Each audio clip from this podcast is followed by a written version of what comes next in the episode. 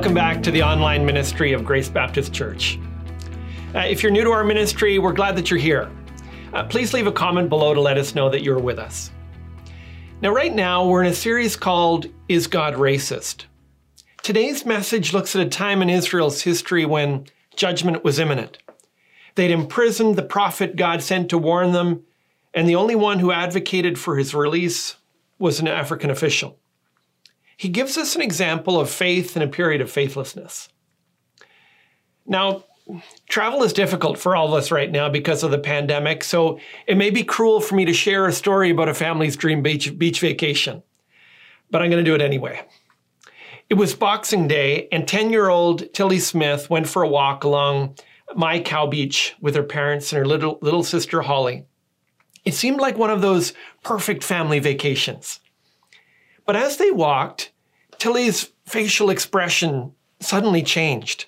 And she tried to tell her parents that she was afraid there was going to be a tsunami. Like any good parent enjoying a great vacation would, they assured her, reassured her, and told her there was nothing to worry about. But then she explained that she learned two weeks previously in geography class that the strange bubbles and the receding waterline were signs that a tsunami was on its way. She convinced her parents to listen.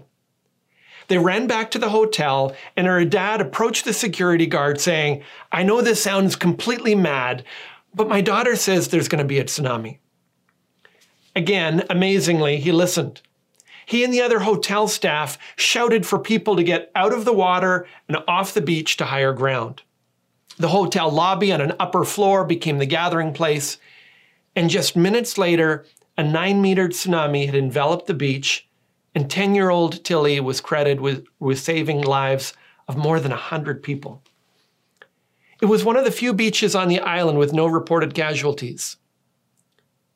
And as I think about that story, I think that many people figure that if there is something called a final judgment, it'll hopefully play out a little bit like the way things did on that beach in Thailand. Everyone will be able to enjoy themselves up until the last minute. Then someone will alert them that disaster is coming. And with a little jog up the stairs, everyone will be safe and life can return to normal.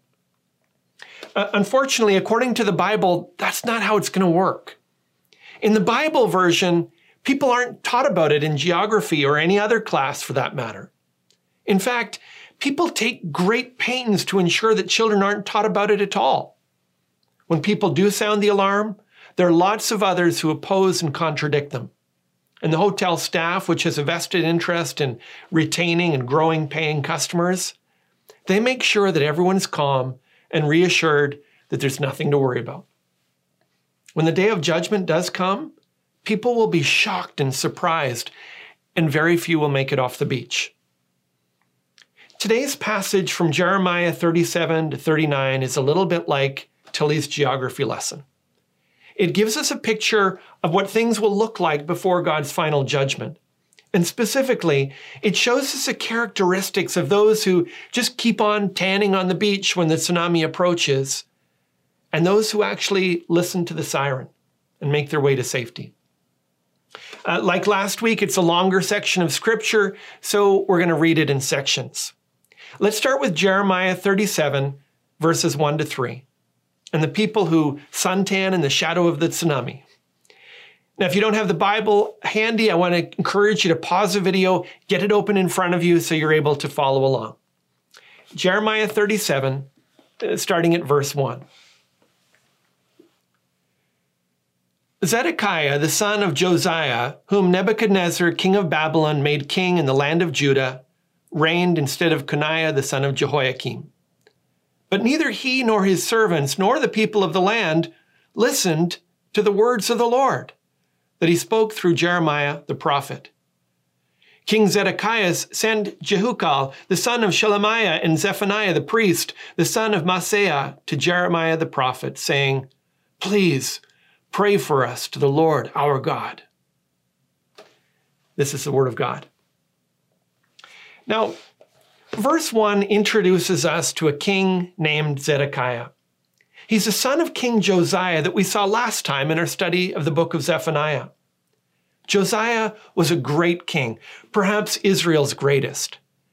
But when he died, the nation found itself caught in between the two superpowers of Egypt and Babylon. Each of them tried to put rulers on the throne in Jerusalem that would keep the nation more loyal to them. And Zedekiah is the last of them. Babylon's King Nebuchadnezzar has chosen him to lead. But the promotion is a little, little bit like a job offer from a mob boss. If Zedekiah isn't completely loyal to Babylon, he's finished. Uh, verse 1 gives us the political scene in Jerusalem, but verse 2 explains the spiritual climate. It says, But neither he nor his servants nor the people of the land listened to the words of the Lord that he spoke through Jeremiah the prophet. Jeremiah is a little bit like Tilly Smith in this account.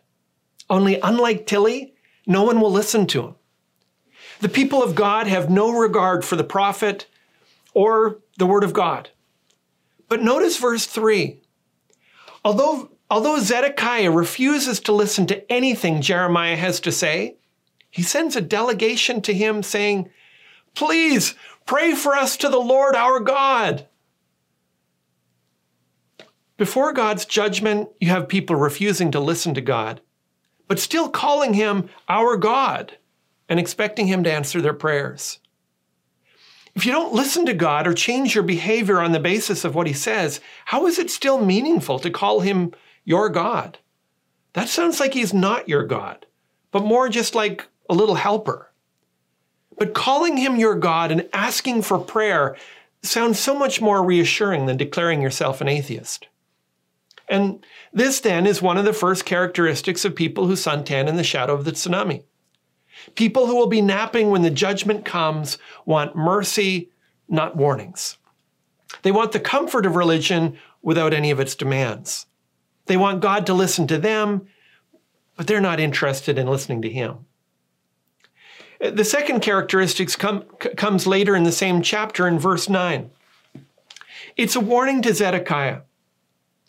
Thus says the Lord Do not deceive yourselves, saying, The Chaldeans will surely go away from us, for they will not go away.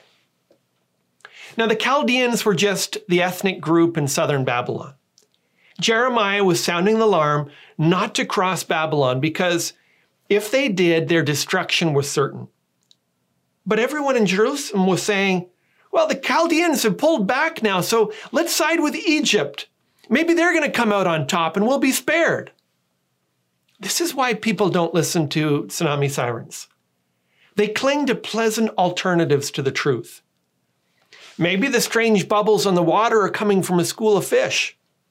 Maybe the receding water is just the tide going out. Maybe we all just go to a better place. Maybe all roads lead to heaven. Maybe it doesn't matter what you believe as long as you're a good person. People can't ignore warnings from God without embracing a more pleasant alternative to the truth. And so you need to really look at your beliefs and compare them with the scriptures.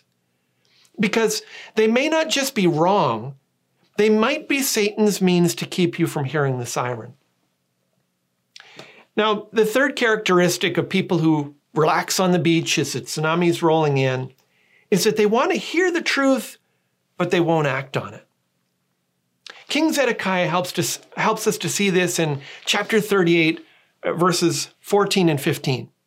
It says this King Zedekiah sent for Jeremiah the prophet and received him at the entrance of the temple of the Lord. The Lord said to Jeremiah, I will ask you a question. Hide nothing from me. Jeremiah said to Zedekiah, If I tell you, will you not surely put me to death?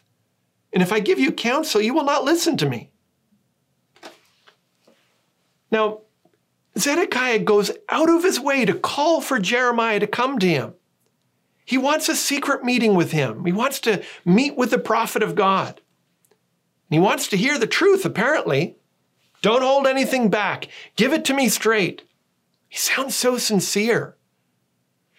But look at how Jeremiah responds to him. If I tell you the truth, you're going to kill me. And if you don't, you're certainly not going to listen to me. Well, guess what? The prophet is right. the king doesn't listen to any of Jeremiah's advice. And I think people do this all the time. Have you not noticed that often people will ask you for advice when they've already made up their mind what they want? It's like they're searching for someone to agree with them and assure them that they're doing the right thing, even though their conscience is convicting them they're doing the wrong thing. I think people do this with any kind of advice. They'll ask around the office. They'll talk to family members. They'll search Google for articles and opinions. They'll eagerly, they're eagerly searching for someone to assure them that they're right, even though in their heart they know that they're wrong. In Zedekiah's case, he knew the counsel of his advisors didn't count for much, so he wanted to hear from Jeremiah. If he could just hear the man of God tell him what he wanted to hear, maybe he could sleep easier. And when the day of judgment comes, this is what's going to happen. People will be listening to sermons and attending Bible studies and watching YouTube videos of their favorite preachers. And they'll either medicate on false teaching to try to ease their conscience, or they'll convince themselves as long as they hear what's right, doesn't matter if they don't do what's right. People who suntan in the shadow of the tsunami want to hear the truth but won't act on it. Now, the final characteristic of people who won't listen to the sirens is that they fear the people they see more than the God they can't. In chapter 38, verse 19, it seems like Jeremiah may have finally convinced Zedekiah to surrender himself to Babylon. He's promised him that his life will be spared if only he'll listen to the Lord and trust him. And he's warned him that terrible destruction awaits if he refuses him at such a critical time. But in verse 19, it says, King Zedekiah said to Jeremiah, I'm afraid of the Judeans who have deserted to the Chaldeans, lest I be handed over to them and they deal cruelly with me he's threatened and insulted the Jews who had gone over to the Chaldeans. And so he worries that if he does the same thing that they did, they'll be cruel to him. Maybe they will. But the alternative is far worse. Zedekiah ultimately feared his fellow Jews more than he did the God he claimed to follow. And there's probably nothing that I've seen keep people from hearing and responding to God's warnings more than this people say things like, well, my father would never forgive me if I became a Christian. My mother would kill me if I got baptized. People fear their friends. They fear their reputations. They fear what they might lose.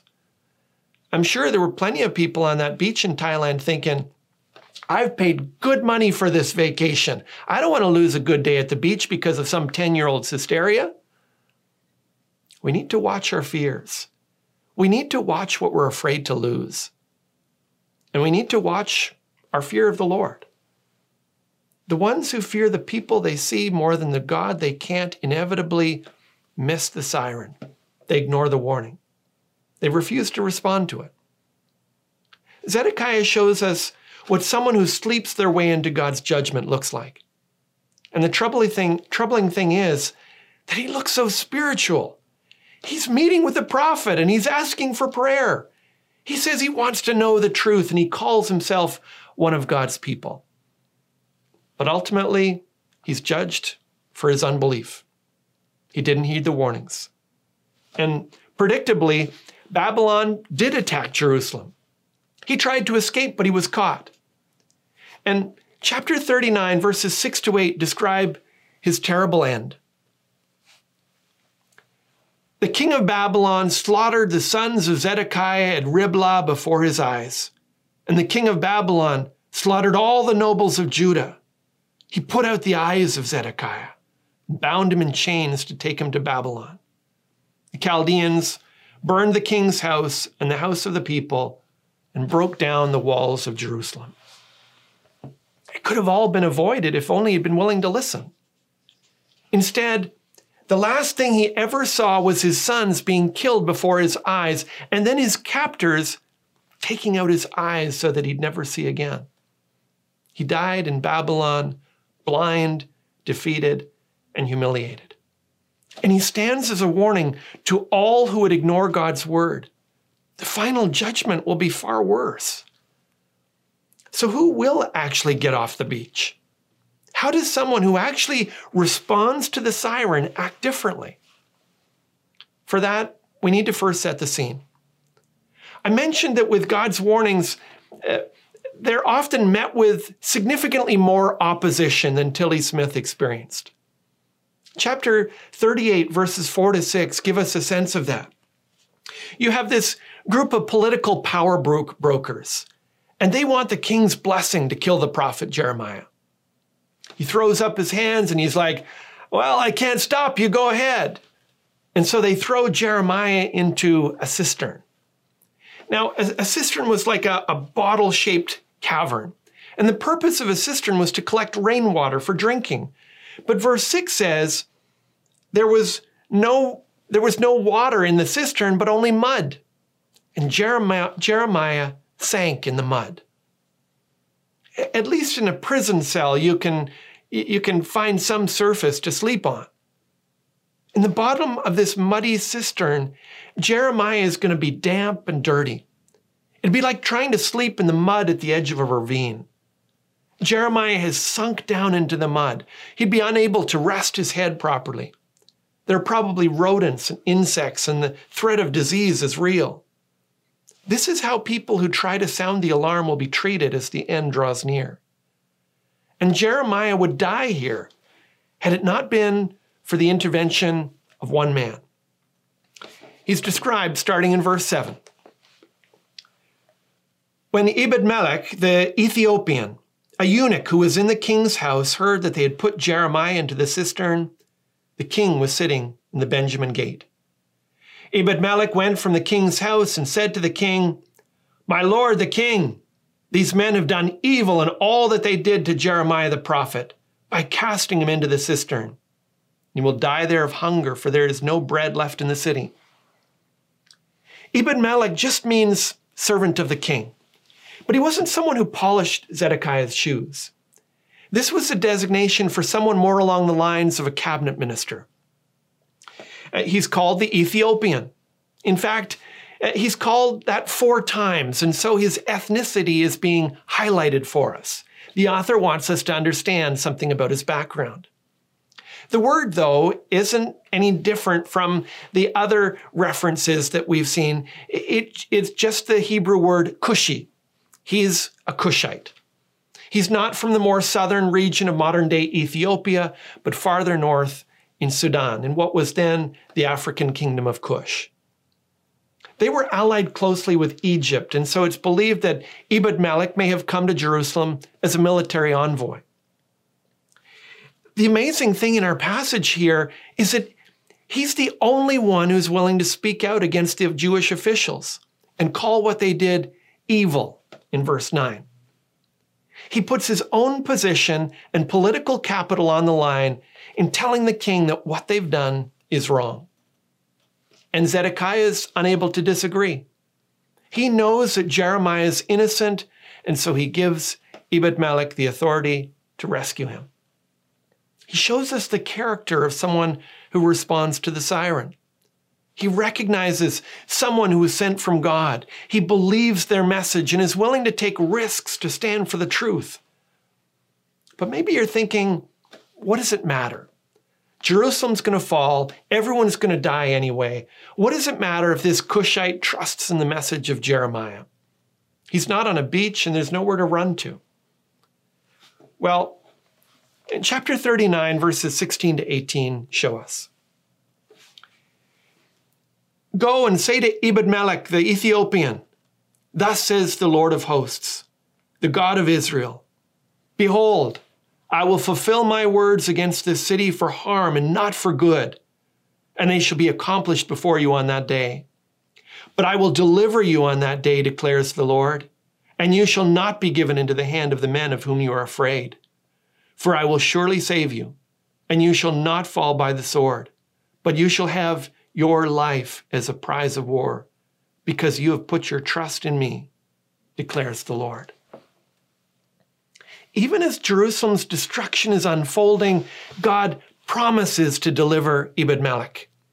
Though the Chaldeans will attack, he'll be spared. He'll arise from the city's total devastation unharmed. He's given precious promises of assurance. I will deliver you. I will surely save you. You shall have your life. And what's the reason that God gives? Is it because Ebed Melech showed so much courage? Is it because he was so compassionate? Is it because he had good connections with a high ranking prophet? No. Verse 18 says, Because you have put your trust in me, declares the Lord. It was through his faith that he received God's salvation. He trusted in the Lord. He trusted in the Lord's promises. He trusted in the Lord's warnings. And this is always how people are saved in Scripture. If it was on the basis of his courage, we would always be wondering whether we're courageous enough. If it was on the basis of his compassion, we would question whether we were compassionate enough. And the fact is, none of our good works is ultimately good enough. Even Ebed Melech had, had a past. He had sins that needed pardoning and wrongs that needed forgiving. But he put his trust in the Lord and he was saved. Now, maybe some of you are still thinking, what does this message have to do in a series called Is God Racist? Have we just camped on a passage because we found someone from Africa in the Bible? That's not what we're doing. We said at the beginning of this series that many people read the first century anti foreigner prejudice that we see among many Jews in the New Testament, and they assume that was God's will in the Old Testament. We assume God was racist because we see some people who were. But what we've seen in the survey of the Hebrew scriptures is that God's plan has always been to bless the nations of the earth. When he rescued Israel from Egypt, this multi ethnic crowd of seekers joined the people of God. Lines were drawn between those who worshiped other gods, but those who put their trust in the Lord, they were treated as equals. They were welcomed as insiders. They intermarried freely, and some rose to positions of great spiritual influence in Israel. But what this passage shows us is that foreigners not only came to faith when Israel was birthed as a nation, but also when it faced its destruction. Because whenever God's judgment was de- decreed in Israel, the promise was that a remnant would always be spared. There were always some who got off the beach. There was a believing remnant who trusted the Lord. And we typically assume that they were all Jews. Well, Ebed Melech shows us that some of them were foreigners. Some of them were from Africa. In fact, at a time when Israel's king, its officials, and all its people seemed united in their rejection of God and his prophet, the only example we're given of believing faith here belongs to an Ethiopian eunuch. He alone is given as an example of someone faithful to God's prophet and to God's word. He's held up as a representative of those who escape the judgment of God. God isn't racist. He sounds the alarm so that anyone who hears might come to him in faith and be saved. The reality is, all of us deserves God's judgment for, because of our sin. But Jesus has borne the judgment in our place on the cross so that all that's required is our faith. Faith is an empty hand that receives God's salvation as a gift. Faith is an open heart that welcomes Jesus' rule in our lives. Faith is an ear that can hear the siren's warning and turns to the refuge that God has made available in Jesus Christ. Hear his call today. Let's pray. Heavenly Father, we know even as we look at this passage that just as there were as there were in ancient Jerusalem, there are today so many obstacles, so many competing voices, so many things that would keep people from listening to your warning and fleeing to the refuge that there is in Christ. But I pray, Father, that you would give each of us ears to hear. Help us to see through uh, the veil of religion and get to the reality of our response in faith and trust to Jesus Christ alone. I pray, Father, that you would save one more, that you would draw one more to yourself, and that you would give each of us the courage to stand for the truth, to believe you when believing you costs something. Thank you for Jesus Christ, who stood in our place and bore the judgment that we deserved, that we might be spared. In Jesus' name, amen. Now, I hope today's message has helped you to see some of the characteristics of people who ignore the siren. They want mercy, not warnings. They cling to pleasant alternatives to the truth. They want to hear from God, but they don't respond to what He says. And they fear the people they see more than the God they can't. If that's you this morning, I want to warn and urge you with all of the urgency of Tilly Smith and the prophet Jeremiah. Follow the Ethiopian and become part of this international remnant of people who trust in the Lord and stand for the truth. If you think this is a message that other people need to hear, then help share the link and spread the word. As always, for more messages of hope, visit www.gracebc.ca. God bless and see you next time.